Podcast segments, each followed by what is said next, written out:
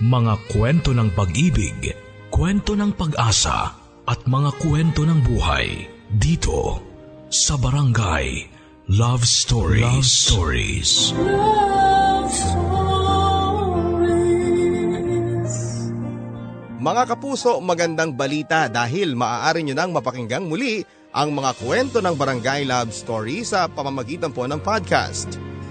Please review and rate us on iTunes on your favorite podcast application. Mag-subscribe din sa Barangay Love Stories para mapakinggan ang mga bagong episodes every week. Pagsikat ng araw Pag-ikot ng mundo Buhay mo'y tuloy sa pagtakbo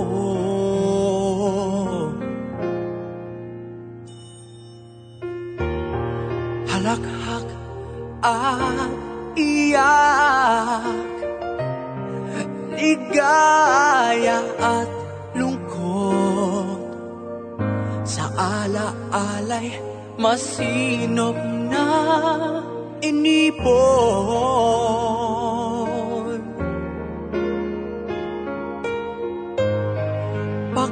Pakinggan mo. Sigaw ng iyong puso. Ang diwa ay hayaang maglakbay. Kwento ng pag-ibig at ng buhay ay Yaman ng alaala sa buhay mong taglay.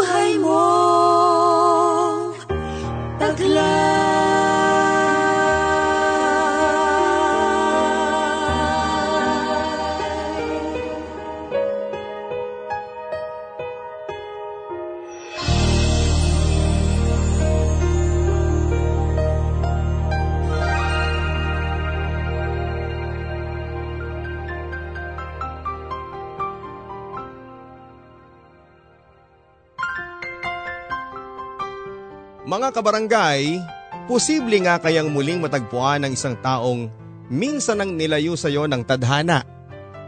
Minsan pa nga kaya ay muli siyang mahahagilap sa milyong-milyong taong nasa mundo. Pamilyar ka rin ba sa kanyang mukha na matagal na rin gustong burahin ang iyong puso't isipan? Kabarangay, naaalala mo pa ba? Ang isang taong minsan ay kumawala ng landa sa iyo. May ipapakilala ko sa inyo mga kapuso. Si Kylie. Minsan ay may nakilala siya. Minsan ay may nawala sa kanya. Sino kaya siya? Samahan niyo po ang inyong papadudot na alamin ang kanyang kwento ng pag-ibig, buhay at pag-asa. Dito sa Barangay Love Stories Number 1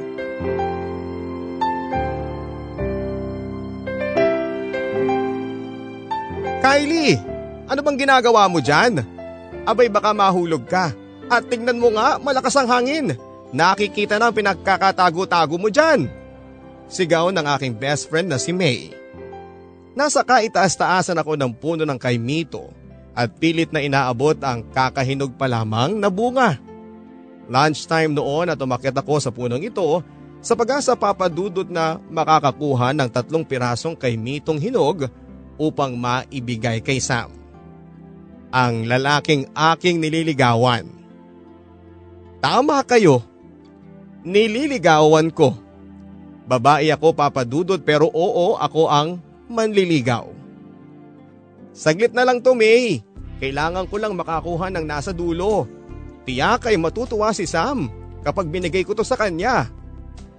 Pilit kong sigaw para marinig ako nito at maintindihan niya.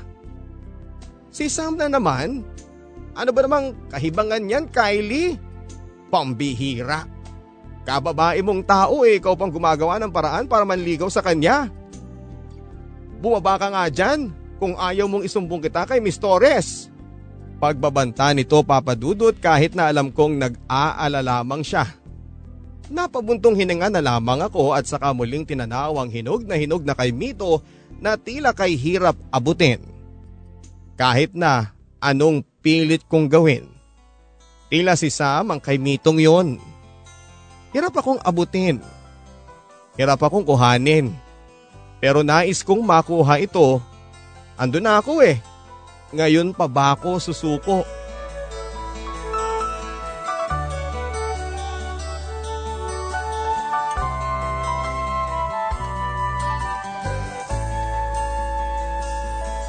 Naalala ko pa, ikaapat na araw ng Hunyo noon at ito ang unang araw ng klase.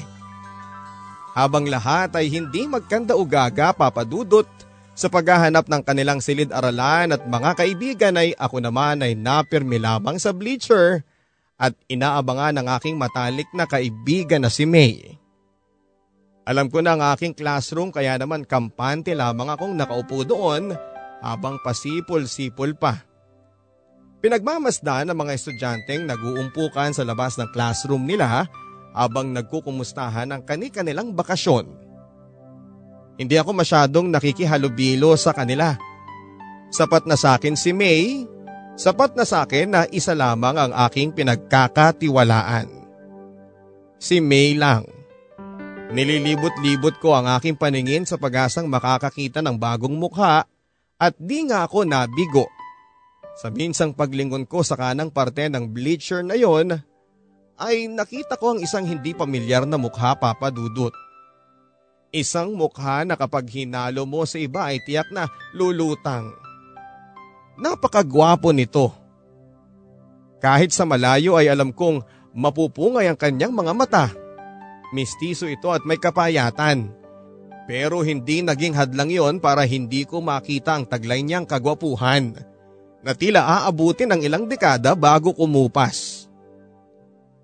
Tumayo ako, lumingon-lingon at hinanap kung nasa paligid lamang si May pero wala pa ito kaya naman sumilay ang ngiti sa aking labi at saka dahan-dahang inayos ang aking clip sa buhok at inayos ang aking nalukot na palda gamit ang aking kamay. Nang sa tingin ko ay maayos na ako ay dahan-dahan naman akong lumapit sa direksyon ng lalaking ito at nagpakilala. Ganyang kalakas ang loob ko papadudot. Magpapakilala ako dapat ko siyang makilala bago tumunog ang bell. Transfer yung lalaking ito na bumihag sa inosente pero pursigido kong puso. Alam ko na noong unang beses pa lamang na makita ko ito, ay nakaramdam na ako sa sarili ko na gumagawa na naman ako ng paraan para mapa sa akin siya. Ganyan kasi ako. Kung tatanungin mo ay isa akong babaeng garapalan pagdating sa lalaking matitipuhan ko. Naaalala ko pa nga noon, may isa akong naging crush noong ako'y nasa elementarya pa lamang. Lagi ko siyang binibilhan ng fruit juice at mais sa pagnanais na magkagusto ito sa akin. Oo, ako po ang nanliligaw. Ako ang gumagawa ng paraan para mapansin sa akin at mapasakin ng lalaki at di ko yon kinakahiya. Dahil ganito naman ako at naniniwala ako na kapag gusto mo ay kailangan mong gumawa ng paraan para makuha ito. Kaya ito papadudot ang gagawin ko sa bagong biktima ko. Aalamin ko, sisimulan ko sa kanyang pangalan hanggang sa malaman ko ang mga gusto at ayaw niya. Lahat-lahat ay aalamin ko. Sisimulan ko na ngayon.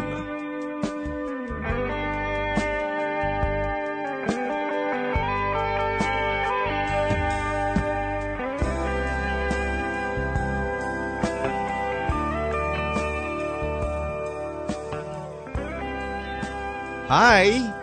Ito ang malanding sabi ko nang makita ko siya noong recess time namin. Mag-isa lang nitong nakatayo sa gilid ng kantina habang inuubos ang binili niyang lugaw at soft drinks na sabay nitong hawak. Wala itong kasama. Bakit mag-isa ka lang? Dugtong kong tanong sa kanya nang hindi ako nakakuha ng sagot mula dito. Pero hindi pa rin ito sumagot, Papa Dudut.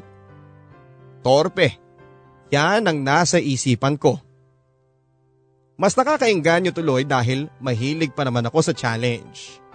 Lumapit ako ng bahagya sa kanya sa pag-asang kakausapin ako nito pero nang akma pa lamang akong hahakbang papalapit sa kanya ay bigla na itong umatras at sa naging pag-atras nito ay natabig niya mula sa kanyang likuran ang babaeng kumakaing nasa mesa na naging dahilan para matapon ang hinihigop nitong sopas. Nagulat silang pareho papadudot at agad-agad naman siyang humingi ng pasensya. Na sinuklian lamang ng isang matalim na irap.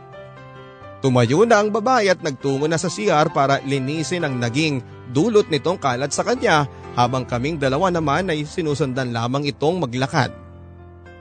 Pulang-pula ang magkabilang tenga nito dahil sa nangyari. Lalo na't pinagtitinginan na siya ng mga mapanghusgang estudyante sa paligid. Hindi niya alam ang gagawin niya kung aalis na ba siya o tatayo lamang doon hanggang sa lamunin na siya ng lupa. Pero nang tingnan ko ito at ngitian ng tipid ay bigla na lamang ito muling umatras na naging dahilan para matabig na naman niya ang mesa. At sa ikalawang pagkakataon ay nakatabig na naman ito ng ibang taong kumakain. Kaya naman wala na itong ibang nagawa kundi ang tumakbo papalayo sa kantinang yon. Gusto ko sana siyang habulin pero naisip ko na baka mas lalo lamang itong tumakbo at mas lalong hindi ko siya makilala pa. Sa susunod na lamang, sa susunod na lamang ako lalapit sa kanya.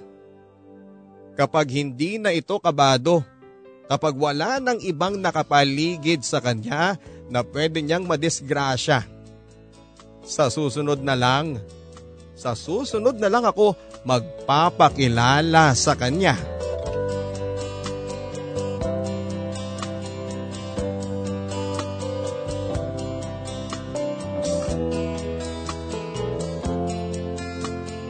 Kylie, ano to? Nagtatakang tanong ni Judith, ang kaibigan ko na kaklase ng lalaking gusto ko. Slumbook ba yan? Hindi ka ba ba nakakakita niyan? Pag-iinsulto kong biro sa kanya. Inirapan ako nito bago nagsalita. Alam ko kung ano to. Ang ibig kong sabihin anong gagawin ko rito? Muling tanong nito. Ngumiti ako ng ubod ng tamis dahil nga hihingi ako ng pabor sa kanya. Para sa iyo yan Judith. Hindi ba favorite mo naman yung Tweety Bird? Bagong bago pa yan. Kabibili ko lang yan kahapon. Gamitin mo na. Sa'yo na. Naka-nuot-noo itong tumingin sa akin na tila naaamoy na na may iba talaga akong plano at ito'y kanyang sinabi sa akin. Umamin ka nga, may bala ka eh. Ano ba yun? Kilala kita. Hindi ka basta-basta magbibigay ng walang hinihiling kapalit. Diretsahang sabi nito na kunwari ay sinagot ko ng pagkagulat. Grabe ka naman. Pero oo, sige aaminin ko. May kailangan kasi ako sa iyo eh. Yang slam book na yan, sayong sayo na yan pero kakailanganin mo yan kasi may ipapagawa ako sa iyo. Nakangiti kong sabi. Sumimangot ito papadudot at tila ayaw ang ideyang gagamitin ko siya para makakuha ng gusto ko. Eh, ano naman yan, Aber? Nakataas na kilay nito habang hawak ang slumbook na yon. Ganito kasi. Um, crush ko Judith yung transferin na kaklase mo. Yung payat na maputi. Kilala mo naman siguro siya, di ba? Paglalambing ko sa kanya. Parang tila naliwanagan na ito sa nais ko. So gusto mo na ipakilala kita sa kanya, ganon. Nang iintriga pang tanong nito. Ngumiti ako pero hindi kasi yon ang plano ko. Ako ang kikilala sa kanya, Judith. Ako. Gamit ang slam book na yan, gusto ko pasagutan mo siya dyan. Ipapa-photocopy mo ang isusulat niya dyan, okay ba? Kinindatan ko pa ito para maging selyado na ang aming usapan. Natatawa na lamang itong tumango. Sige gagawin ko pero libre mo ako ha. Mamaya kapag wala na si Miss Soriano, ipapagawa ko sa kanya to. Ewan ko ba sa'yo kung anong nagustuhan mo sa payating Sam na yun? Naiiling na lamang nasabi nito sa akin habang binubuklat ang slam book. Sam. Sam pala ang pangalan niya. Ito na ang simula papadudot. Ito na ang simula ng pagkakakilala ko sa kanya. Malapit na. Malapit ko na siyang makilala. Malapit ko na siyang makuha.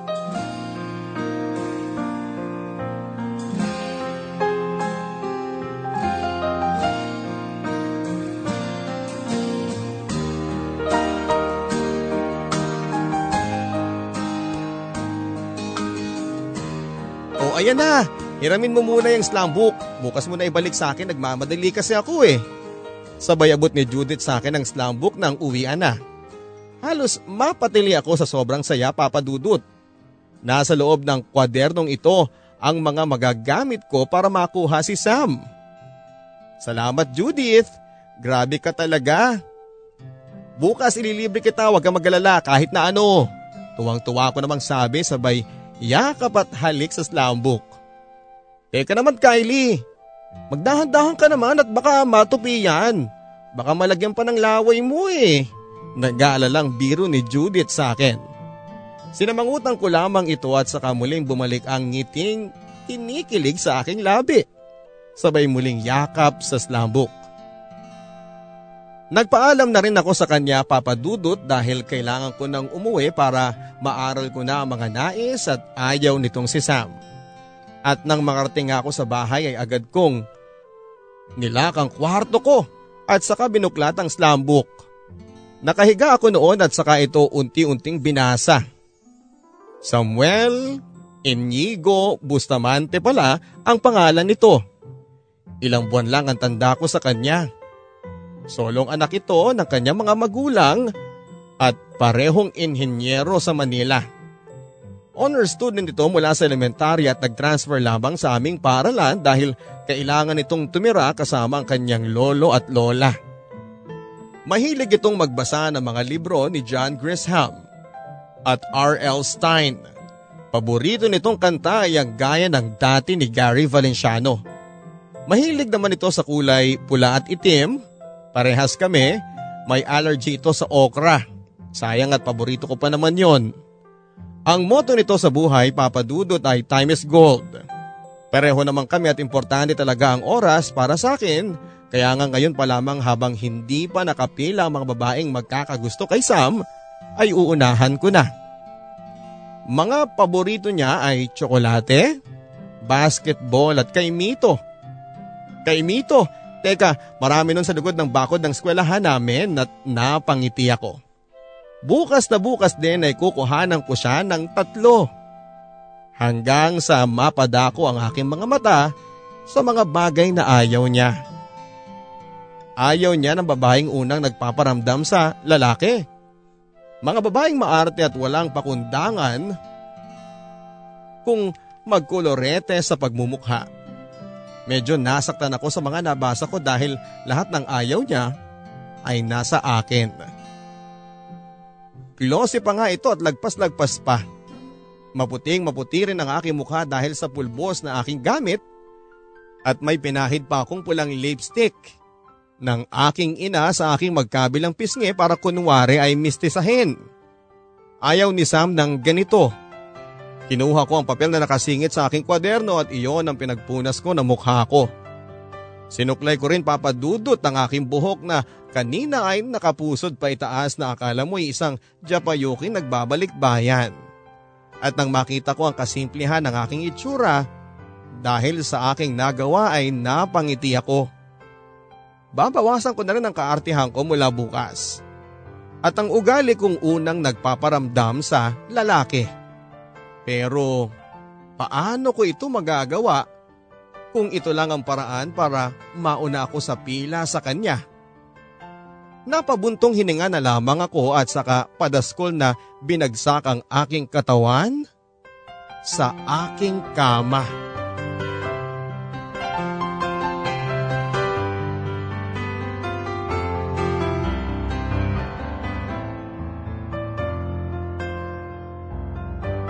Hawak-hawak ang tatlong hinog na kay Mito ay nanginginig kong tinungo ang classroom ni Sam. Ito ang unang beses papadudot na nakaramdam ako ng kaba sa lalaking liligawan ko. Bago nga ako nagtungo doon ay dumaan muna ako sa library dahil may malaking salamin doon para makita ko kung tumatagaktak pa rin ang pawis ko mula sa pag-akyat sa kay Mito. Nang makontento naman ako sa itsura ko ay muli na naman akong naglakad patungo na naman sa classroom ni Sam. Malapit pa lamang ako sa pintuan ay rinig ko na ang iba't ibang ingay. Normal na ito sa amin kapag wala ang guro. May meeting kasi ang aming mga guro ng oras na yon, kaya naman sinamantala ito ng mga estudyante. Nang makaharap na ako sa mismong pintuan ay tila hindi ako napansin ng mga ito. Kaya naman ang pinakamalapit sa pintuan ang kinausap ko. Asan dito si Samuel? Tanong ko sa maliit ngunit matabang lalaki. Tumayo ito para ituro ang dulong row kung saan ay tahimik na nagsusulat si Sam. Akala ko ay lalapitan ito ng lalaking yon para tawagin siya. Pero sumigaw ito ng ubod lakas na nagpatahimik sa mga nag-iingay. Sam! Tawag ka niya! Sabay turo sa akin. Ako naman ay nagulat sa ginawa nito pero hindi ako nagpahalata. At para makabawi ay dahan-dahan akong naglakad papasok sa klase at saka tinungo ang daan patungo kay Sam. Dito ay nagsimula na ang mahihinang bulungan hanggang sa makaabot na ako sa takang-takang si Sam.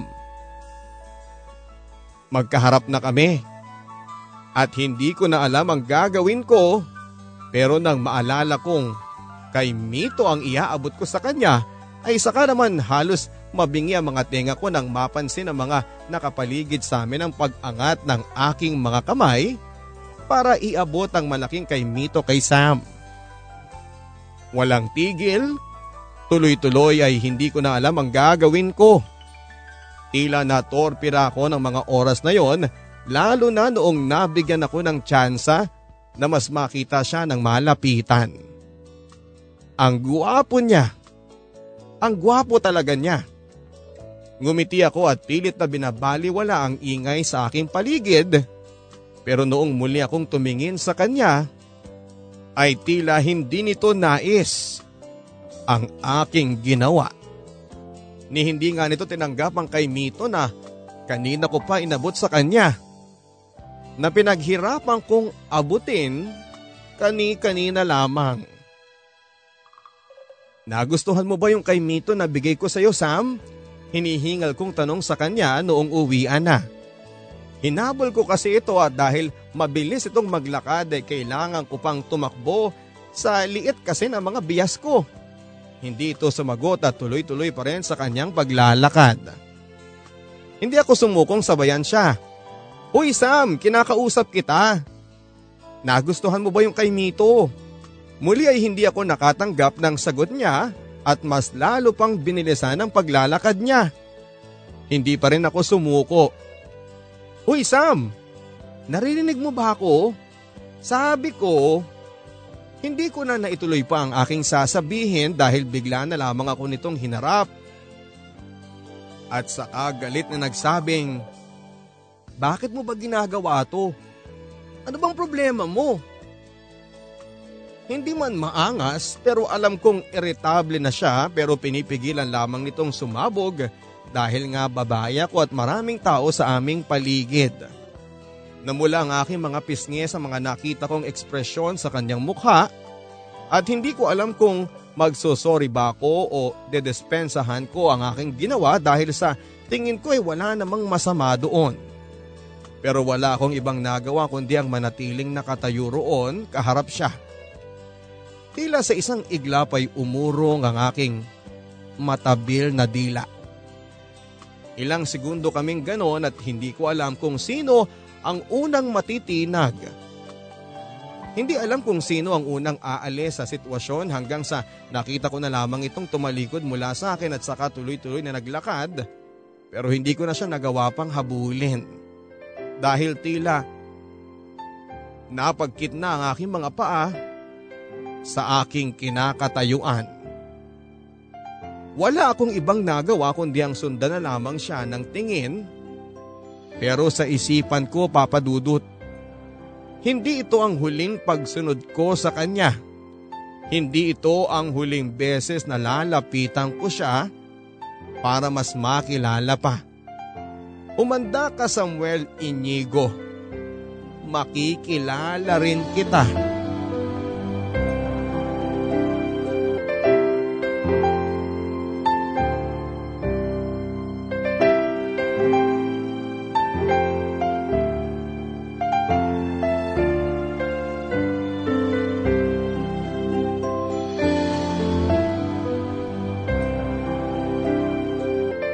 Hi Sam! Alam mo ba na bukas ay magpapasurprise quiz sa inyo si Ma'am Torres? Ganun kasi ang ginawa niya sa amin kanina eh. Grabe, gulat na gulat kaming lahat. Kaya dapat paghandaan mo yun ha? Muli na naman akong sumabay sa kanya sa pag-uwi kahit na alam kong itataboy lang din niya ako. Tulad ng mga nakaraang araw. Sabi ko sa inyo eh, wala sa bukabularyo ko papadudot ang salitang pagsuko. Sa tuwing binabaliwala ako nito ay mas lalo akong ginaganahang magpursige pa. Katulad ng dati ay hindi pa rin ako nito pinansin. Para akong baliw na sunod ng sunod lamang sa kanya. Ilang beses ako ay muntik ng matapilo kakahabol sa kanya dahil sa tuloy nitong maglakad. Muli ko na naman sanang ibubuka ang aking bibig nang harangin kami ng tatlong lalaki na mula sa aming eskwelahan. Nasa higher year ang mga ito at kilala bilang mga siga at mga bully. Kilala ko na sila at hindi nila ako kailanman makakante dahil takot sila sa aking kuya. At alam nilang lumalaban ako pero kasi ng oras na yon ay alam kong punterya nila, ang tila lampa kong tignan na si Sam. Umatras ito ng lapitan nila. Patpatin, baka naman may 50 pesos ka dyan. Pang soft drinks lang namin. Dalian mo. Tila pag-uutos na sabi ng pinakamatangkad sa kanila. Nakatingin lamang si Sam sa kanila at tila hindi mawari kung bakit sila humihingi ng basta-basta. Hindi mo ba ako narinig? Sabi ko, pahingi ng 50 pesos ngayon na. Halos pabulyaw na ulit ng lalaking ito.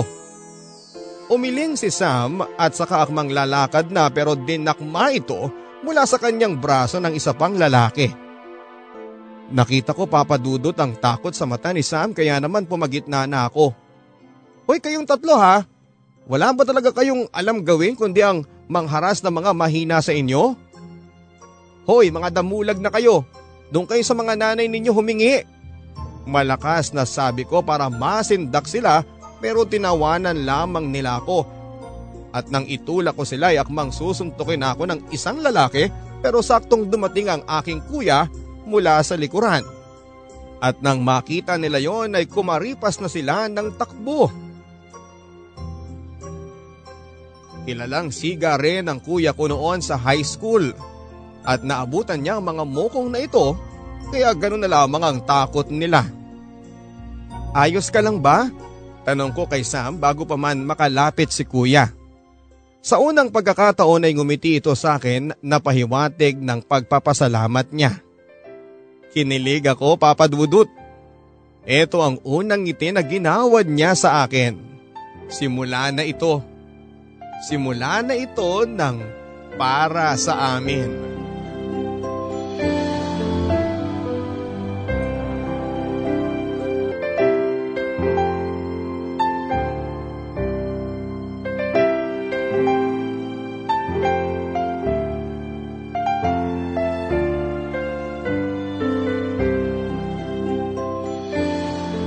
Sam! Sigaw ko mula sa kanyang likuran.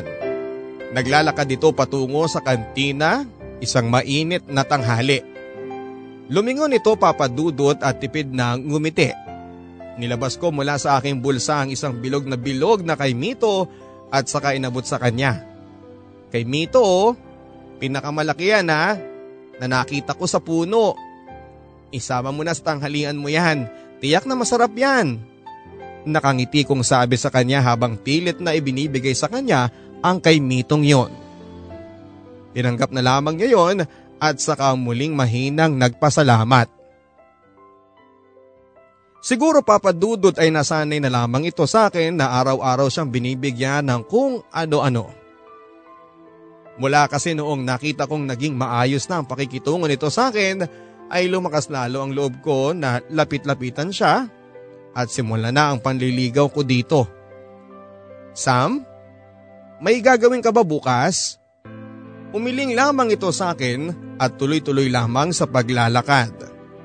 Baka gusto mong sumali sa group review namin ni na May at Judith para sa exam sa math next week. Ang hirap kasi, magtulungan tayo. Alam ko kasi na wala kang makakasama masyado kaya sa amin ka na lang sumali. Mabait naman kami eh. Lalo na ako syempre. Ubod ng tamis na pagkakangiti ko sa kanya, mapapayag lamang ito. Hindi na. Ayos lang naman ako eh.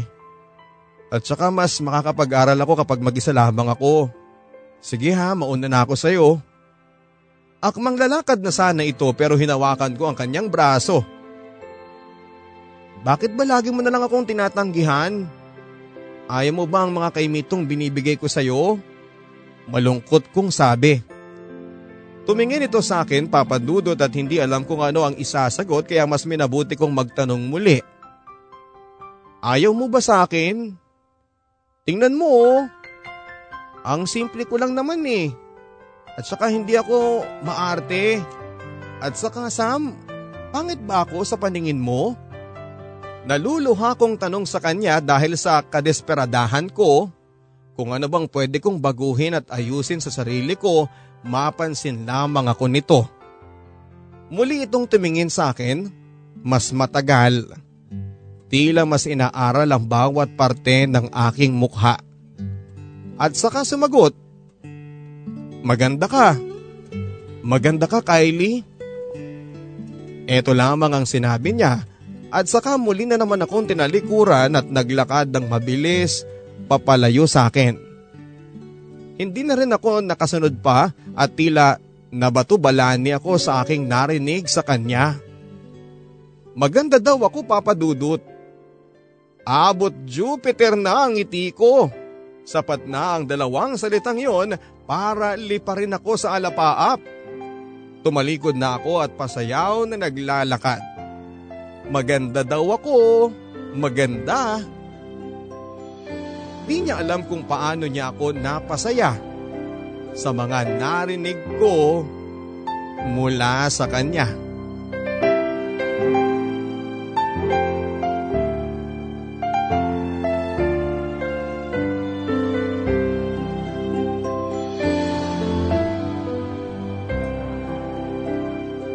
May, sige naman na oh. Kulang lang naman ako ng 20, baka pwedeng pumayag na kayo. Halos maglulupasay na pakiusap ko sa aking best friend na nasa kissing booth na kanyang pinagbabantayan. Valentine's Day noon at isa sa mga pakulo ng aming eskwelahan ay ang kissing booth. Na yun talaga ang pinupuntirya ko. Hindi porket kaibigan kita ipapayagan na kita ha. Ako naman ang mananagot nito sa head namin eh. Ang sagot nito sa akin. Eh sige na parang awa mo na oh.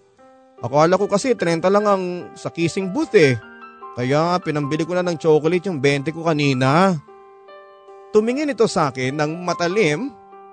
Chocolate? Hindi ka naman mahilig sa chocolate ah. Huwag mong sabihin sa akin ah. Ibinigay mo na naman yan kay Sam. Nakataas ang dalawang kilay nito sa tanong niya sa akin. Tumingin ako sa aking mga paa at saka tumungo. Napabuntong hininga na lamang ito at saka kunwari ay nagpakaabala sa pag-aayos ng mga papel. Sige naman na May. Pautangin mo na lang ako please. Ito na ang chance ako para mahalikan si Sam. Asa na nga pala siya? Hindi ba dapat eh kasama kanya dito? Siya ang Prince Charming na hahalikan eh nasa na siya? Ngumuso si May at sinundan ko kung saan dumako ang ngusong yon at nakita kong nakayakap sa kanyang braso ang kilalang haliparot sa aming skwelahan na si Gina. Napasimangot ako at muli na namang nakiusap ng 20 pesos kay May at nang hindi ako nito natiis ay binigay nito ang hiling ko. Niyakap ako nito pero bago pa man ako makapunta kay Sam para mahalikan na ito ay pinaalalahanan ako ni May ikaw ang unang nagbayad. Hablutin mo na siya pabalik dito. Teka, tutulungan kita. Hindi ko alam papadudot ang plano nito. Pero sumunod na lamang ako sa kanya. Gina, panimula ni May nang makalapit ito sa kanila. Gina, tawag ka ni Ma'am Castro, nasa library. Blankong sabi ni May sa kanya. Nagtaka man ay sumunod na lamang ito pero bago pa man makalis ay lumandi muna ito kay Sam. Saglit lang Sam ha, hahalik pa ako sa iyo. Tandaan mo nagbayad ako ng 50 pesos. Hintayin mo ko saglit. Tumakbo na ito patungong library at kahit nagiinit ang ulo ko sa mga narinig ko ay hinila ko na siya patungo sa kissing booth. Nagbayad na ako ng 50 kay May. Halika na! Tila Umasong sabi ko at wala naman itong nagawa kundi ang sumunod sa akin. Natatawa na lamang si May na sumunod sa amin. Nang makaupo kami sa picture booth upang kuhanan kami ng letrato sa nakaambang paghalik ko sa kanyang pisngi ay saka naman dumating si May para mapicturean na kami. Dahil nga nagmamadali kami bago pa man dumating si Gina ay humalik na ako sa kanya pero imbes na sa kanyang pisngi ay dumampi ng aksidente ang aking labi sa kanyang labi. Dahil napaharap ito sa akin. Para bigyan ako ng huling paalala sa mga dapat na gawin. Pareho kaming nabigla papadudot at ang flash ng kamera ay ang siyang nagpabalik sa aking ulirat. Tila sa dalawang segundong halik na yon ay napahinto ang mundo naramdaman ko ang nagwawalang mga elepante sa aking sikmura. Oo, elepante. Hindi na nga paru-paro dahil masyadong malakas ang sipa nito sa aking sikmura. Tinignan ko si Sam. Kahit ito ay nabigla rin. Hindi ko na maalala kung ano pa ang mga sumunod na mga nangyari basta ang alam ko ay ito ang unang halik ko. At ipinangako kong hindi ito ang huling halik na matitikman ko sa lalaking iniibig ko. Oo, Papa Dudut, umiibig na ako. Umiibig na ako sa lalaking unang nakahalik sa mga labi ko.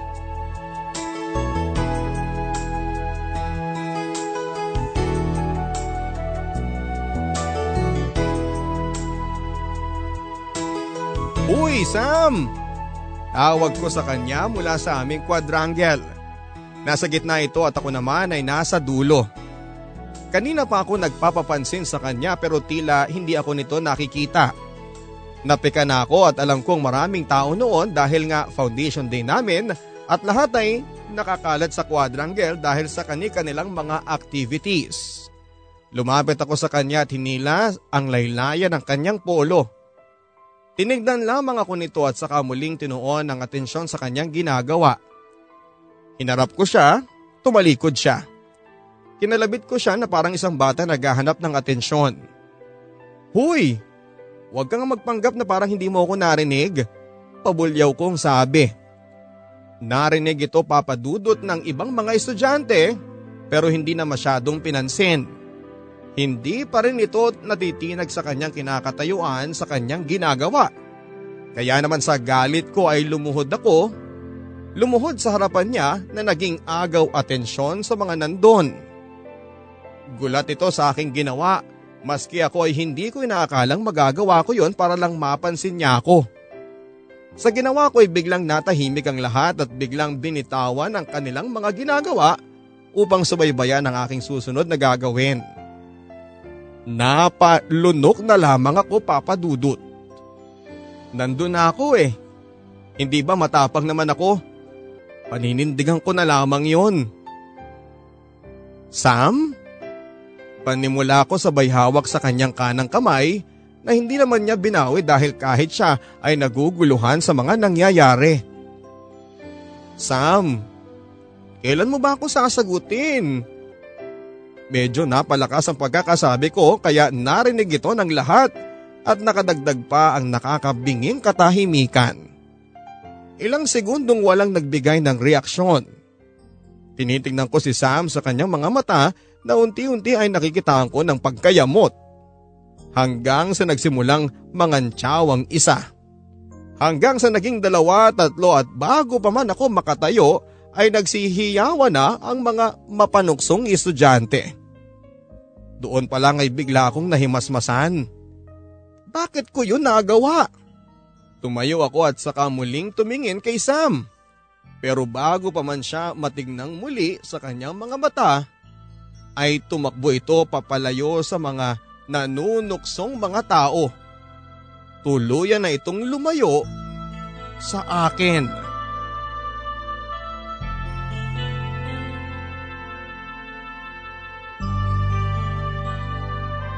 Sinong hinahanap mo, iha? Bungad tanong ng isang babaeng tila nasa 80 na marahil ang edad. Nasa bakuran nito at nagwawalis ng panghapong mga tuyong dahon. Tumikhim muna ako sabay hawak ng bahagyang higpit sa mga bulaklak na nasa aking mga kamay.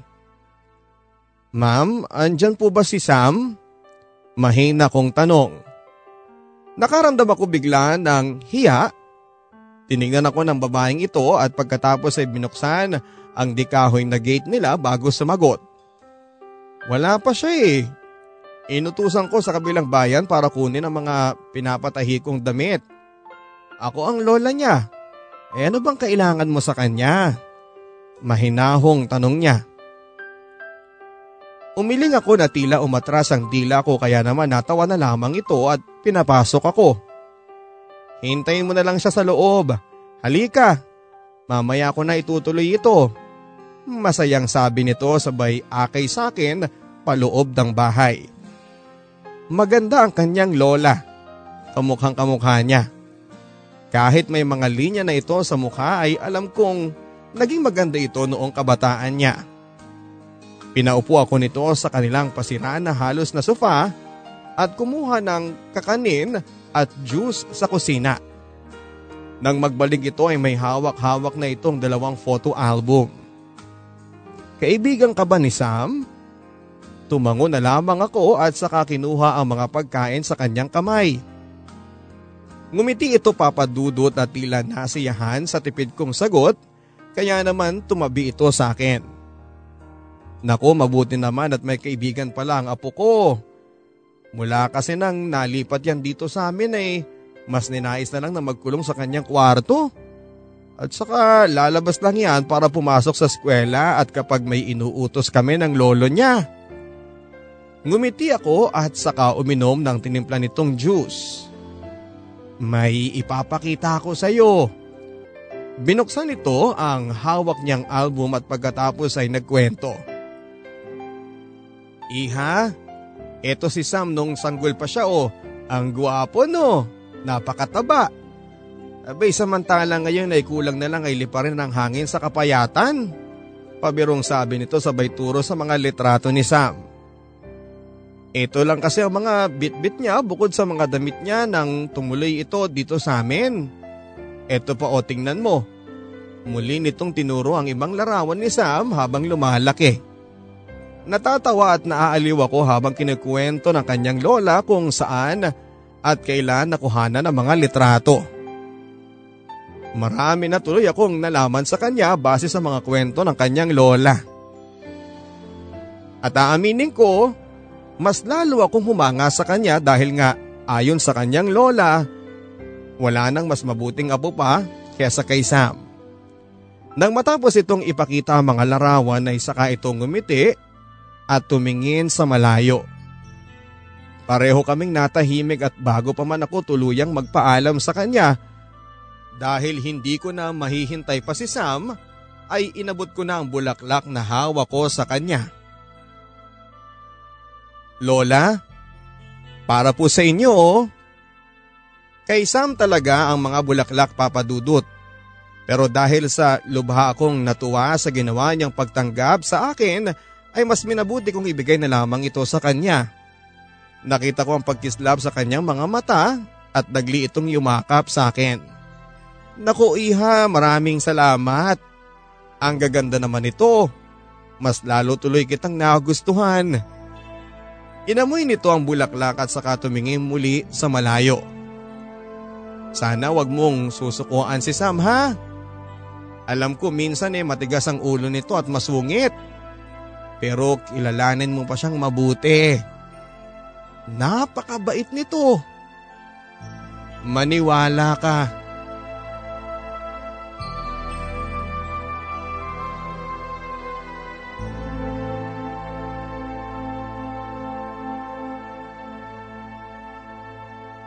O iha, kumain ka pa. Marami pang avocado dyan. Teka, kukuha pa ako ng kondensada para maihalo mo na. Pag-aasikaso sa akin ng lola ni Sam. Para na akong apo nito kung itrato niya, halos hindi ko na nga maisara ang palda kong na pang-eskwela dahil sa inaraw-araw na pagdalaw sa kanila ay kung ano-anong mga pinapakain nito sa akin. Oo, Papa Dudut. Tuwing hapon pagkatapos ng klase ay diretsyo na ako kina Sam. Kahit nga wala si Sam doon ay ayos lang. Kahit hindi niya ako harapin ay ayos lang dahil natutuwa na ako na makita lamang ang lolo at lola niya. Hindi ko na kasi naabutan ang mga lolo at lola ko kaya naman natutuwa akong labis sa atensyon at pag-aalalang pinaparamdam nila sa akin. Eh lola, bababa pa kaya si Sam? Para sana hati na kami dito sa inihanda ninyong avocado. At saka itong dulce de leche. Ang dami po nito eh, baka po lalo ako magkabilbil eh at hindi na magkasya sa akin ang mga palda ko. Natatawa kong sabi. Tumawa lamang ito at saka naupo sa tabi ko papadudot. Bababa din yun kapag nagutom, kaya hayaan mo na. Kumain ka lang dyan ng kumain. Kapag hindi na magkasya sa iyo ang mga isusuot mo, eh ako nang magre-repair. Hinaplos nito ang buhok ko para pasigihin pa ako ng pagkain. Tipid akong ngumiti at pasimpleng tinanaw ang pinto ng kwarto ni Sam. Mula kasi noong nagtuloy-tuloy ang dalaw ko sa kanila ay hindi ito lumalabas pa ng silid. At saka lamang ito lalabas kapag nakaalis na ako. Ilang beses ko rin siyang inaabangan na lumabas dahil nga may mga bitbit din akong mga pasalubong. Pero nakapagpaalam na ako kina lolo at lola ay hindi ko pa rin naririnig ang paglawangit ng kanyang pinto na tanda ng kanyang paglabas.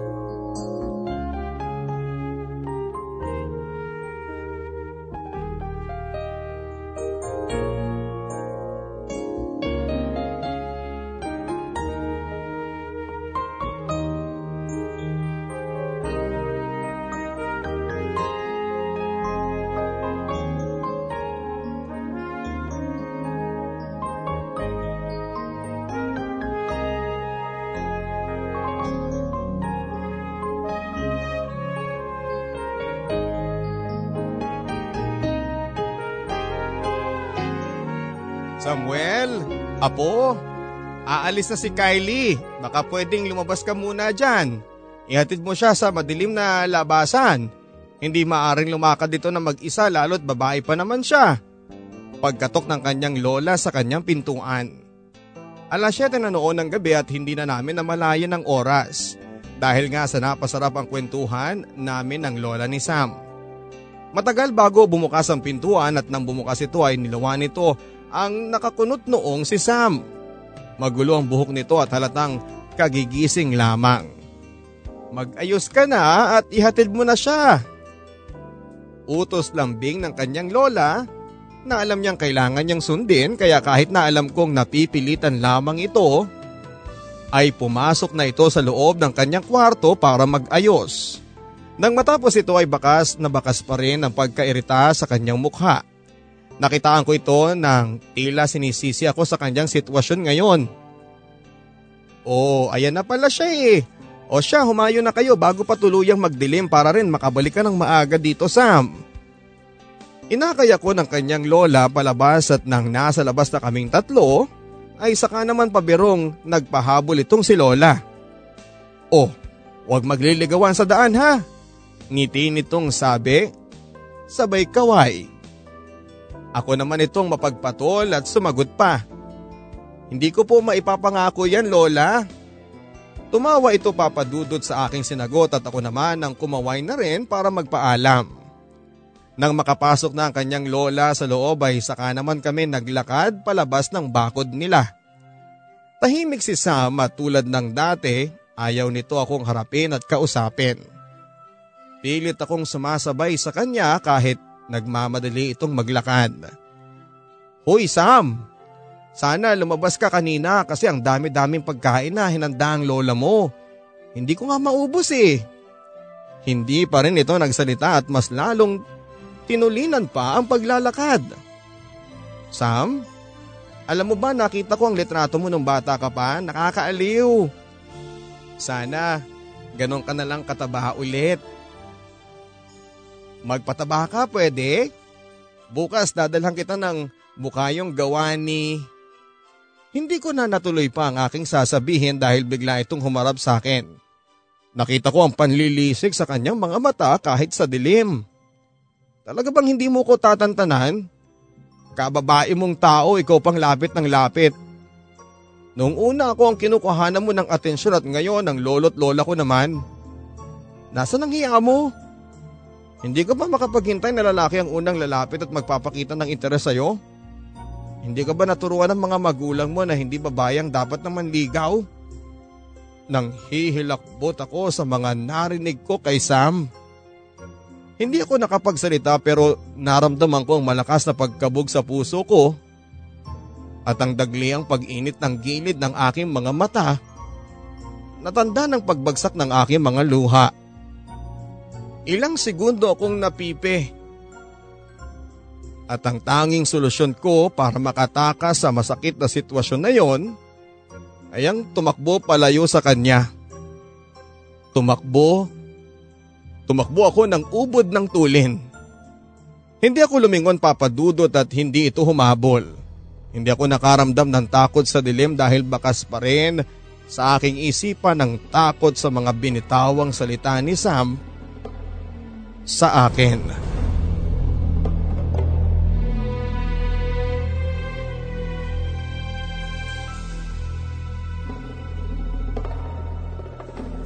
Eh ang kapal naman pala talaga ng mukha ng Sam na yan ah. Akala mo kung sinong gwapo. Rinig na rinig ang mga matinis at galit na boses ni May sa koridor. Hinawakan ko ito sa kanyang braso para pahinain ang kanyang boses dahil nakakahiya sa mga dumaraang estudyante.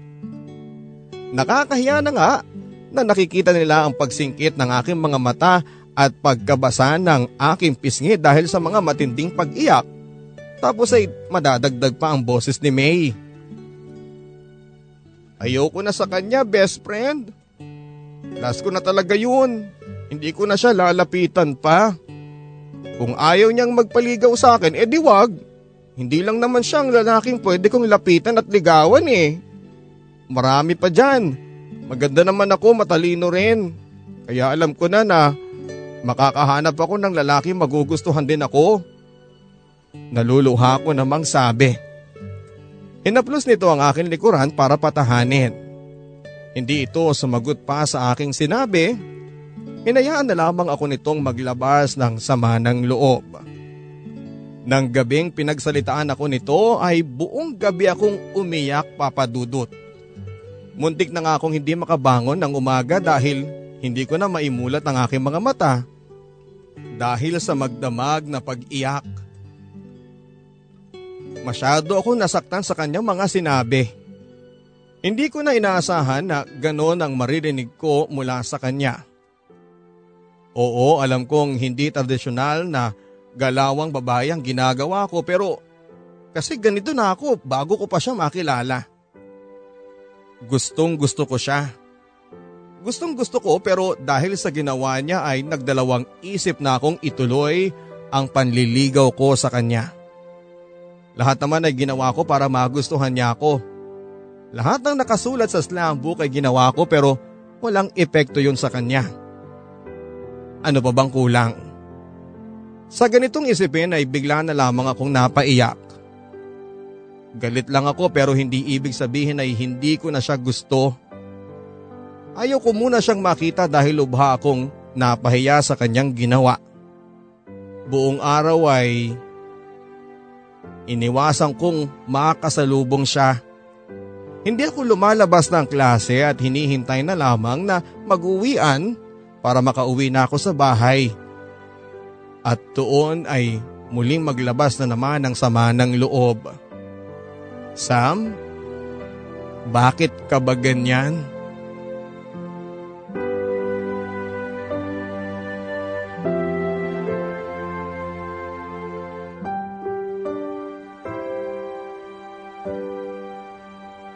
Kylie! Malakas na pagkakasigaw ng isang pamilyar na boses sa akin. Kumabog ang kaninang kalmado kong puso. Si Sam. Ano bang sasabihin nito? Nagtuloy-tuloy lang ako sa paglalakad na kunwari ay hindi ko siya narinig. Binilisan ko ang bawat paghakbang pero sadyang mas mabilis ito sa akin kaya naman bago pa ako makalabas ng gate ng aming eskwelahan ay nahawakan nito ang aking braso. Napahinto ako papadudot dahil sa kuryenteng biglang naramdaman kong dumaloy sa aking buong katawan. Iba pa rin talaga ang epekto nito sa akin.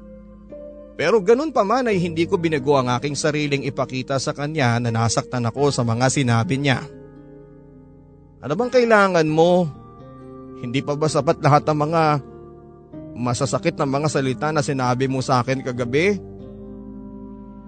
Ano pa ba? Nagtataray at nagtatampo kong sabi na kahit pinagtitinginan na kami ng mga estudyanteng nagsisipaglabasan ng gate ay wala akong pakialam. Hindi ito nagsalita kaya naman mas lalo akong nakaramdam ng inis. Ano? Bakit ngayon hindi ka makapagsalita? Muli kong tanong. Pilit kong pinapatatag ang aking boses pero nabigo ako. Nabasag ang aking boses nang muli akong magsalita. Alam mo kasi Sam, lahat ng ginagawa ko para sa iyo eh. Lahat naman yun ginagawa ko dahil gusto ko. Lahat ng gusto mo sinusubukan kong gawin kahit mahirap. Nagpakasimple ako Umakyat ako sa puno ng kaimito para makuha lang ang pinakahinog na prutas na gusto mo. Araw-araw, dumadalaw ako sa inyo. Lagi akong may dalang bulaklak para masiyahan ka naman. Nagkautang pa nga ako para mahalikan ka lang sa kissing booth eh. Tapos, tapos ganun lang ang sasabihin mo sa akin? Ikaw pa lang ang nakapagsalita sa akin ng ganun. Ang sakit-sakit. Kasi kahit na galit na galit na ako sa iyo ngayon, hindi ka pa rin mawala sa isipan ko. Ikaw pa rin ang gusto ko. Ikaw pa rin ang mahal ko. Kaya kung wala kang ibang masasabing maganda, huwag ka na lang lumapit sa akin kasi masakit pa rin eh. Ang sakit-sakit pa rin. Hindi ko na siya hinintay pang makapagsalita papadudot. At sa ikalawang pagkakataon, ay muli na naman akong tumakbo papalayo sa kanya.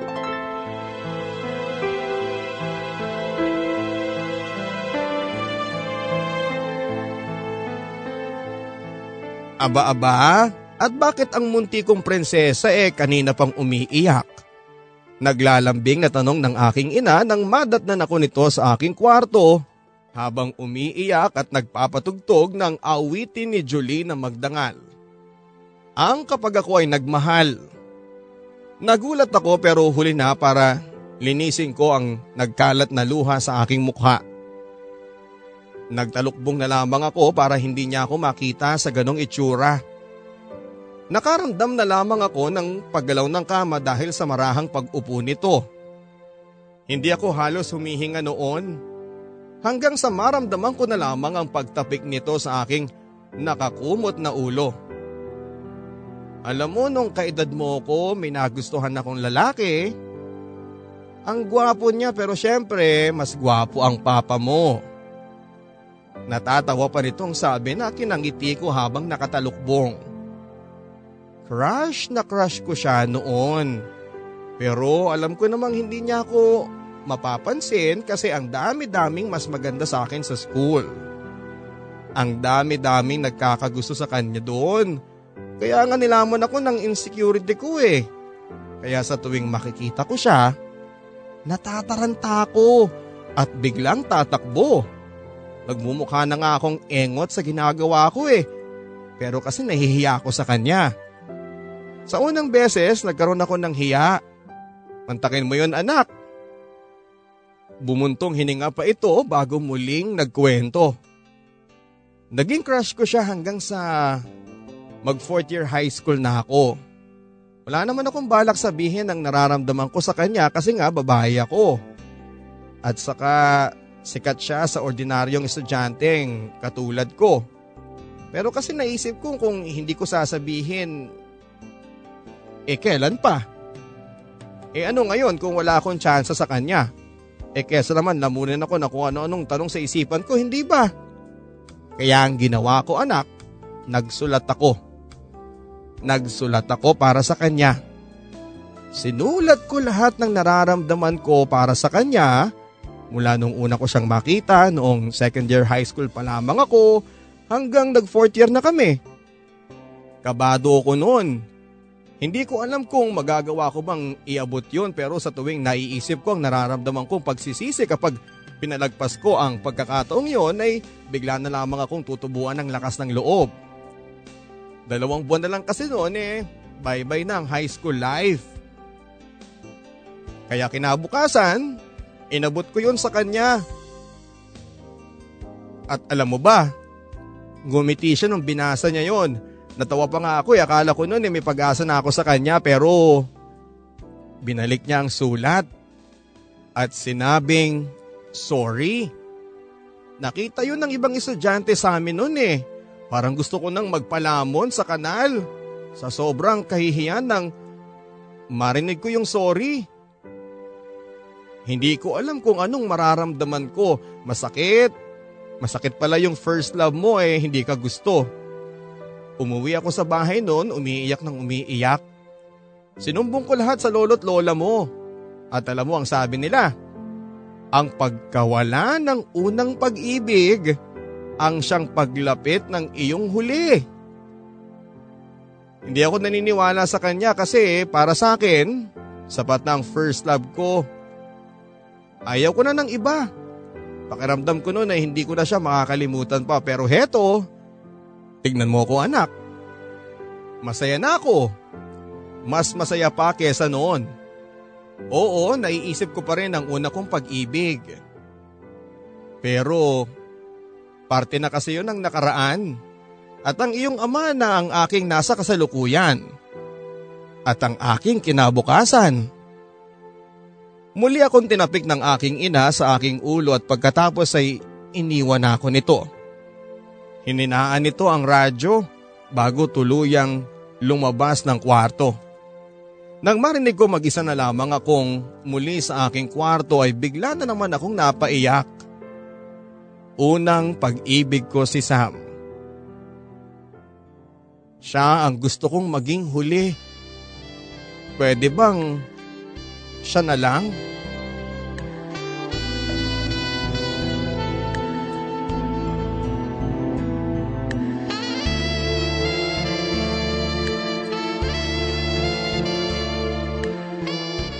Matinding amoy ng tambucho, umaalingasaw na amoy ng pawis mula sa iba't ibang taong lumalakad patakbo na aking nakakasabayan. Pasado alas 8 na at ilang minuto na lamang ay tiyak na mahuhuli na ako sa aking trabaho. Kabababa ko lang noon ng taxi dahil hindi na umuusad ang trapiko kaya naman mas minabuti kong tumakbo na lamang kesa mahuli pa. Pawis na pawis na nakapusod ang aking buhok kung sino-sino na ang akin nababangga at wala na akong oras para humingi pa ng tawad. Hanggang sa biglang humampas sa akin ng isang matabang ale na may hawak na bilao na katulad ko'y tumatakbo rin. Tumila po ng laman ang kanyang bilao at nagkalat ng tuluyan sa kalsada. Pinagtingin kami ng mga tao habang isa-isa ay pinupulot ng aling ito ang paninda niya. Ako naman ay naupo na rin para tumulong pero nang makita ko ang mga tumilapong prutas ay hindi ko maiwasang makaramdam ng mumunting kurot sa puso ko. Kay Mito. Ito ang laman ng bilaong dala ng ale. Kay Mito, isang bilog na prutas na umiikot sa aking nakaraan. Dumampot ako ng isa at muling inalala ang aking nakaraan, ang aming nakaraan ni Sam.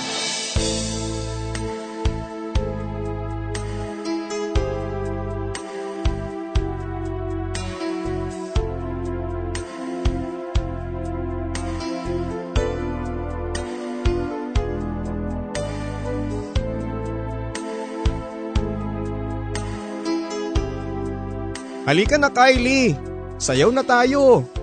Hila sa akin ni May mula sa aking kinakaupo ang mesa. Huwag mong sayangin yung nirentahan mong gown kung uupo ka lang dyan. Hatak nitong muli sa akin pero umiling ako. Seniors ball na namin noon at isang buwan na lamang at tuluyan na kaming magpapaalam sa buhay high school. Habang nagkakasiyahan ang lahat, habang lahat ay umiindak sa saliw ng musikang pumapain lang sa buong venue, ay ako naman nang nalulunod sa ingay ng pag-iisip ko. Ang bilis ng panahon at parang kailan lang ay kasama ko pa si mama noon at nagsusukat ng uniform na aming bibilhin. Parang kailan lang noong nasa unang taon pa lamang ako ng high school at minamata ng mga nasa higher years. Parang kailan lang papadudot ng nasulyapan ko ang kagwapuhan ni Sam sa bleachers at parang kailan lang noong inalayan ko ito ng kay Mito ang paborito niya. Parang kailan lang. Parang kailan lang nung sinugatan niya ang puso ko ng mga masasakit nitong salita. Parang kailan lang. Napabuntong hininga ako at dapat tulala na lamang. Masaya ang okasyon na yon at dapat ay maging masaya ako pero mas pinili kong maging malungkot. Lalo na kapag naiisip ko ang nakaraan. Lalo na kapag naiisip ko si Sam. Mula nung nasaktan ako ng mga salita niya ay hindi ko na siya inabala pa. Iniwasan ko ito papadudot at wala na akong balak pang lapitan ito dahil lubha nga akong nasaktan sa mga salitang Nasabi niya noong second year high school pa lamang kami. Alam kong dapat na akong magpatawad sa mga nangyari at gusto ko rin naman pero hindi ko maiwasang makaramdam ng kirot sa tuwing naiisip ko ang nangyari noon. Titiklop ako at babawiin ang nais kong pagpapatawad sa kanya hanggang sa umabot na ngayon ng isang buwan na lamang at magtatapos na kami. Wala pa ring pansinang nagaganap. Nilibot ko ang aking paningin sa kabuuan ng venue at pagdako ng aking mga mata sa gilid ng stage ay nakita ko ang isang lalaking nakaternong puti. Si Sam. Napakagwapo niya papadudot lalo na ang pagkakaayos ng buhok niya. Tama nga ang sinabi ko sa aking sarili na sa pagdaan ng panahon ay mas lalong pina pabuti ng tadhana ang itsura nito. Sa pagtingin ko sa kanya ay muli na namang kumaripas ang pagkabog ng puso ko na tila nais kong kumawala sa hawla. Malakas pa rin ang epekto niya sa akin at hindi ko pwedeng maitanggi yun kasabay ng pagnanais ko na muli siyang titigan kahit na ilang saglit lang ay hindi ko na nagawa pa dahil ilang segundo na lamang at tuluyan ng babagsak ang aking mga luha. Pilit kong pinigilan yon papadudot pero bigo ako. At para hindi makita yon ng iba ay tumayo na lamang ako para tunguhin ang banyo at doon ay ilabas ang lahat ng luhang nasa aking mga mata.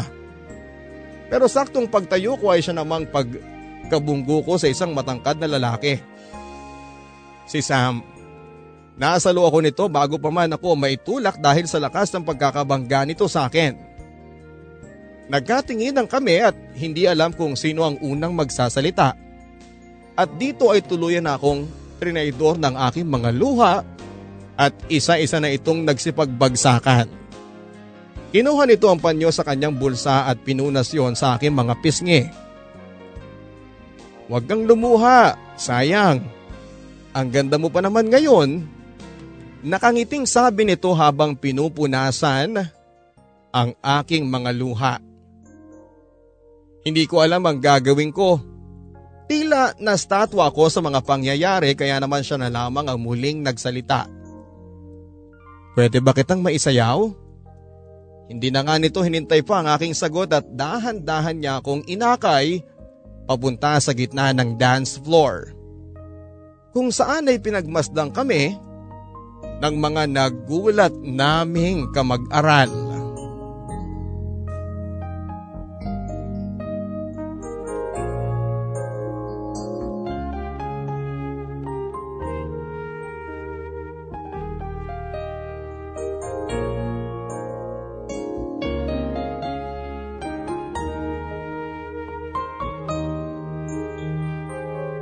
Miss, bibilhin mo ba yung kay Mitong yan? Medyo nababanas na tanong ng aling aking nabangga. Sa pagkarinig ko sa kanyang boses papadudod ay nagbalik ako sa aking ulirat at minsan pa'y nakabalik na ako sa aking kasalukuyan. Ah eh, oo ate, sige kukuha ko ng isang kilo nito. Pasensya na po at nakabangga ako sa inyo ha. Tumango lamang ito at nagsimula ng kiluhin ang mga kapupulot nitong mga kaimito. Inabot ko na ang bayad sa kanya at umalis na rin kaagad habang ako naman ay hawak ng buong higpit ang supot ng kay Mito. Tila napapaso ako sa pagkakahawa ko dito. Kasing bigat ng kay Mitong iyon ang aking nararamdaman ng mga oras na yon. Muli na naman kasi papadudot na nagnais na sumilay ang mga luha sa aking mga mata. Tila nakalimutan ko na rin ang paghabol ko sa oras. Wala na akong pakialam noon kung mahuli man ako sa aking trabaho. Namanhid kasi ang aking buong katawan sa pagbabalik tanaw sa aking iniwang nakaraan.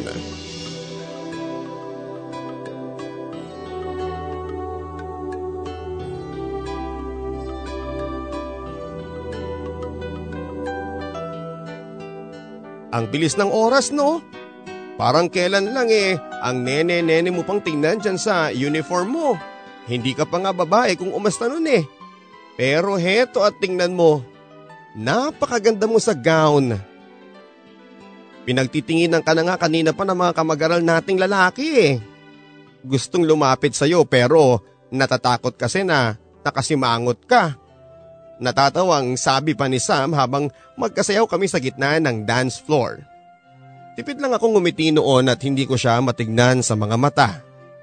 Ayoko papadudot na mapaso sa mga titig niya at ilang segundong nabalot kami ng katahimikan hanggang sa muli itong nagsalita. Dalawang taon na, maikli niyang sabi. Tumingin ako sa kanya na wari hindi maunawaan ang nais nitong sabihin, papadudot. Nahalata nito ang nagugulumihan kong itsura kaya naman pinagpatuloy nito ang kanyang sasabihin. Dalawang taon na. Dalawang taon ka nang hindi nanliligaw sa akin. Bakit ka huminto? Panunokso nito sa akin na kinapulan ng aking pisngi pero hindi pa rin ako sumagot.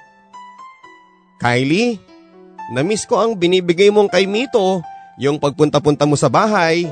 Lagi kang ang tinatanong nila lolo at lola eh. Pero wala naman akong maisagot sa kanila. Anong sasabihin ko? Tumigil ka na sa panliligaw mo sa akin? May halong pangaasar pa nitong dugtong. Mahina ko itong hinampas sa kanyang balikat na kinatawa naman niya. Kylie, napatawad mo na ba ako? Sa kanyang sinabi ay parang sinuntok muli ang puso ko. Kylie, araw-araw akong nagsisisi sa mga binitawang kong salita noon sa'yo. Araw-araw kong gustong lapitan ka. Humingi ng tawad ng paulit-ulit pero nararamdaman kong hindi pa yon ang hindi pa yon ang tamang panahon. Hinayaan kitang maghilom at sa tingin ko ay ito na ang oras marahil para lapitan ka at humingi ng tawad. Gusto ko Kylie na ito na ang simula ng pagkakaayos natin. Lumunok ito papadudot bago nagpatuloy. Kasi Kylie ayaw kong ligawan mo ko eh. Ayaw ko noon. Alam mo yan, alam ng lahat yan. Kasi Kylie gusto ko na ako ang manliligaw sa iyo sa tamang panahon. Kapag tama ng edad nating pareho at kapag handa na muling magpatawad ang puso mo. Sa mga sinabi niyang ito ay napatitig ako sa kanya ng seryoso. Mahihintay mo ba ako? Ito ang mga huling kataga nito papadudot bago tuluyang naputol ang awiting sinasayaw namin.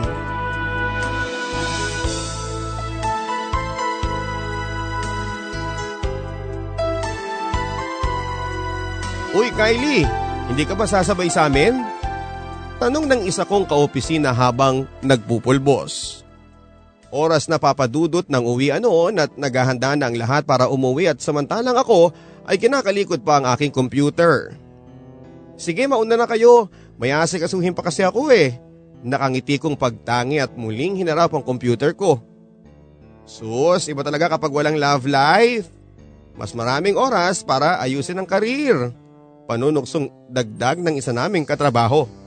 Nagtawanan ng ilan papadudot at ngiti lamang ang naisagot ko. At pagkatapos noon ay nagpaalam na sila. Ako na lang ang naiwan na mag-isa. Ilang saglit pa ay napuno na ng katahimikan ng opisina. Natulala ako mula sa malayo at kahit ayaw kong isipin ang aking nakaraan, ay kusa itong kumatok at tuluyang tumuloy sa aking isipan. Asa na nga kaya si Sam? Ilang taon nang nakakalipas, nakapagtapos na ako ng high school at kolehiyo pero wala pa rin ito. Asa na nga kaya si Sam? Ang lalaking nangakong babalik sa tamang panahon, sa tamang edad kapag pareho na kaming handa. Handa na ako eh. Handang handa na. Nasaan na kaya siya?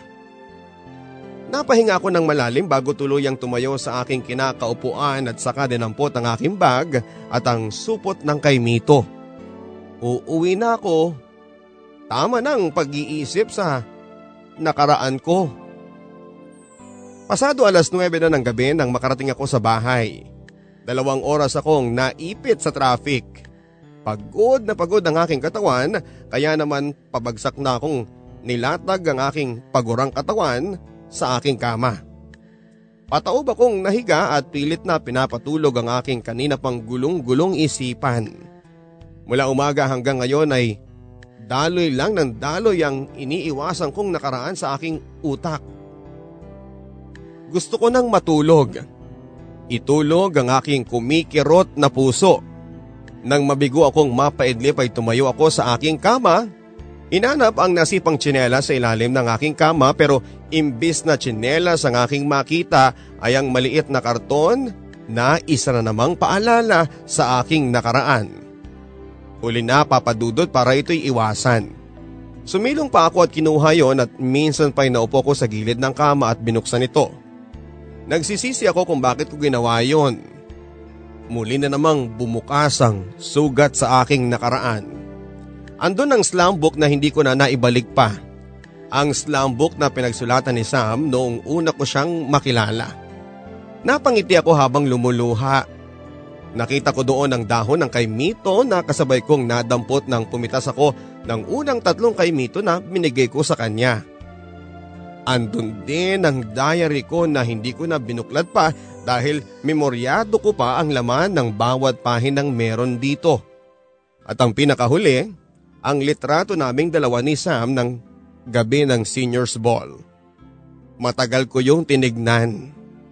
Tumitig, napangiti at muli kong naramdaman ang pagkabog ng aking puso. Hindi ko alam kung dahil iyon sa mukha ni Sam at sa nakakatunaw nitong tingin o ang katotohanan na hanggang sa ngayon ay nakasulat pa rin sa litratong yon ang pangako nitong kami hanggang sa huli.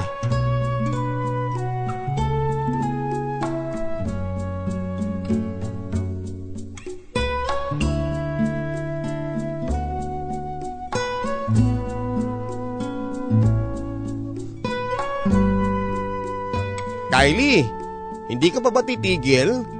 Naawang tanong ni May nang paulit-ulit akong bumalik sa dating bahay ni Sam. Wala nang tao doon, mula noong natapos kami sa high school ay umalis na sila doon. Eh kasi May eh, baka naman bumalik pa siya, hindi natin alam. Baka, inangat ko ang aking katawan para makita ang mga senyales na may tao sa bahay na yon pero wala. Kylie, tama na. Ilang taon nang nakakalipas mula noong umalis sila dyan. Magtatapos na tayo ng kulehiyo, inaasahan mo pa rin ba na babalik siya? Sa sinabing ito ni May ay tahimik na lamang akong naupo sa gilid ng kanilang matangkad na bakod. Nakiupo ito sa akin at saka ako niyakap. Pero nangako kasi siya May eh. Hindi ba kapag nangangako ka, kailangan mong to Pilit kong ginawang positibo ang aking boses sa gitna ng panghihina ng aking loob. Hindi ito sumagot sa akin at hindi niya alam ang isasagot sa katigasan ng paniniwala kong magbabalik pa si Sam. Pero kasi papadudot, alam kong babalik siya. Aasa ako hanggang siya na mismo ang humarap sa akin at sabihing tapusin ko na ang paghihintay ko. Pero hanggat hindi ko nakikita ang anino niya, na magpapaalam na ay patuloy pa rin akong aasa. Alam ko kasi nababalik siya. Naramdaman ko yung senseridad niya nung iniwanan niya ako ng pangako. Ramdam ko yun, May. Kilala mo naman si Sam, hindi ba? Tumutupad yon sa usapan kaya alam kong tutuparin niya ang sa amin. Babalik siya, alam ko. Maniwala ka, babalik siya. Natapos ko ang litanya kong ito kay May bago ako tuluyang napahagulhol. Muli ay wala na namang siyang naisagot sa akin. Paano niya kukumbinsihin ng isang pusong nagmamahal na tumigil na sa pag-asa? Paano ba? Anak, hawak mo na naman niyang karton na yan. Naaawang sabi ni mama nang madatnan ako nito sa aking kwarto na umiiyak. Niyakap ko ito habang hawak ang tuyong dahon ng kaimito. Hindi ako makapagsalita noon dahil punong-puno ng malungkot na emosyon ang buo kong katawan. Anak, sa tingin mo ba ay oras na para itago ng tuluyan ang karton na yan? Yung malayo sa iyo anak. Tapos na kasi ang kabanata ni Sam na naging bahagi na lang ng buhay mo. Tapos na rin ang pamamalagi ng karton na yan sa buhay mo. Oras na para lakarin mo na ang kasalukuyan mo papunta sa kinabukasan mo. Naalala mo ba yung sinabi ko sa iyo dati nung bata ka pa? At nadatnan din kitang umiiyak ng ganito. Hinarap nito ang aking mukha at pinunasan ang tumatagaktak na luha sa aking mga mata. Ang pagkawala ng unang pag-ibig ang siyang paglapit sa iyo ng iyong huli. Sa kanyang sinabi ay mas lalo akong napahaguluhol. Ayokong pakawala ng una kong pag-ibig na si Sam dahil ramdam ko sa ikabuturan ng aking puso na siya ang aking huli at yun ang nais kong mangyari. Anak, hindi papalapitin ng tadhana ang huli mong pag-ibig kung patuloy ka pa rin nakasabit sa iyong una. Tapangan mo ang iyong sarili. Pakawalan mo na siya. Anak kasi wala na siya eh. Hindi na siya nagparamdam pa. Hindi ba senyales yon na dapat ka nang bumitaw? Hindi ako sumagot noon at muli na lamang siyang niyakap ng mahigpit. Paano ko nga ba maipapaunawa sa aking ina ang aking nararamdaman na hanggang ngayon? Ang una kong pag-ibig ang siyang nagsusumigaw sa aking puso at pilit na pinapaalala sa akin na siya na rin ng aking huli. Marahil, akala ninyo noong simula hanggang gitna ay makukuha ko na ang happy ending ng tulad ng sa iba. Tulad noong kay Cinderella at Snow White. Pero kahit na anong baliktad nyo sa sulat kong ito ay walang happy ending na nakasulat dito. Mali, wala pang happy ending para dito. Naghihintay pa rin ako at alam ko na isang malaking kabaliwan ang gagawin ko pero kahit ako mismo ay hindi madiktahan ang puso kong wag nang umasa. Kasi inosente pa rin ang puso ko at naniniwala na sa bawat pangakong binitawan dito ay mabibigyan pa rin ito ng katuparan sa tamang panahon, sa tamang pagkakataon. Hindi naman porket hindi pa natutupad yon, sa ngayon ay wala na. Baka kasi bukas ay mangyari na. Baka bukas pagising ko naglalakad na papalapit sa akin si Sam para maipaalala sa akin na dumating na ang tamang panahon yung tamang pagkakataon para sa kanyang iniwang pangako. Oo, umaasa pa rin ako mga kapuso. Hindi ba't ganun din kayo? Ang kwento ko, kwento nyo rin dahil minsan ay may inasahang kayong isang tao. Isang pangako, isang taong nangako. Minsan ay inasahan nyo ang isang pagbabalik ang isang taong nais niyong bumalik. Hindi man mangyari ngayon pero malay mo bukas mangyari na. Huwag niyo sana akong sisihin at husgahan kung bakit hindi pa ako napapagod. Nagmahal lang kasi ako. Hindi ba ganun ka rin?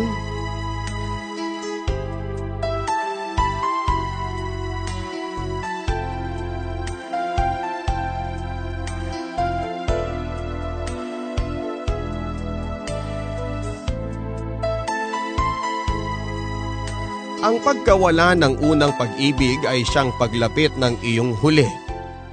Ito mga kabarangay ang linyang tumatak sa akin. Salamat sa ina ni Kylie na pinaalala sa atin na sa posibleng pagkawala ng ating unang pag-ibig ay ang siyang pagsulpot naman ng ating huli. Hindi pat napaka-positibo ng kanyang sinabi pero hindi pa rin nagawang paniwala nito ng kanyang anak na si Kylie. Masisisi niyo ba siya ako hindi. Kasi nagmahal lang siya at naniwala siya. Naniniwala siya na sa bawat pangakong hatid ng pag-ibig ay ang katuparan. Ang una niya ay nais niyang maging huli. Sino bang hindi umasa rito? Hindi ba't ikaw rin? Ikaw ka barangay. Sa pagkawala ng iyong una, umasa ka pa rin bang babalik siya? O umasa ka na mas malapit nang dumating ang iyong huli nasasakop ng mga huling pahina ng iyong huling kabanata. Si una o si huli? Naisip mo na nga ba kung sino ang dapat mong piliin?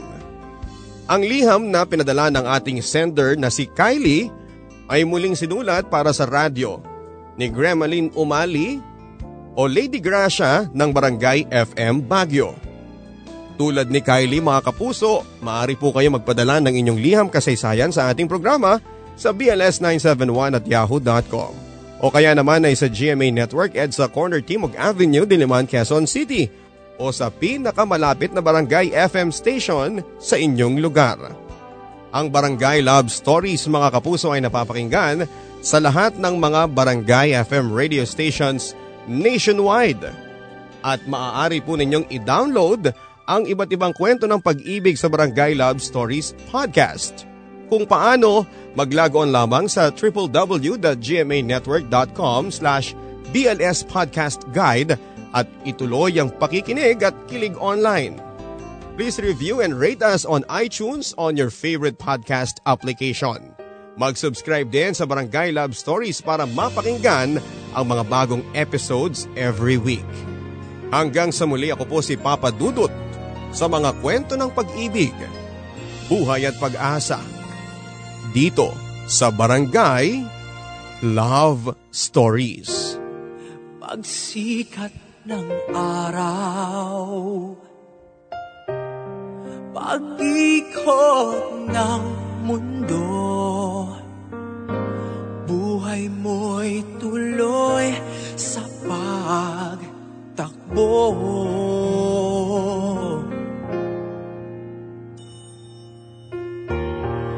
Halakhak at iyak. Ligaya at lungkot. Sa ala-alay masinop na inipon.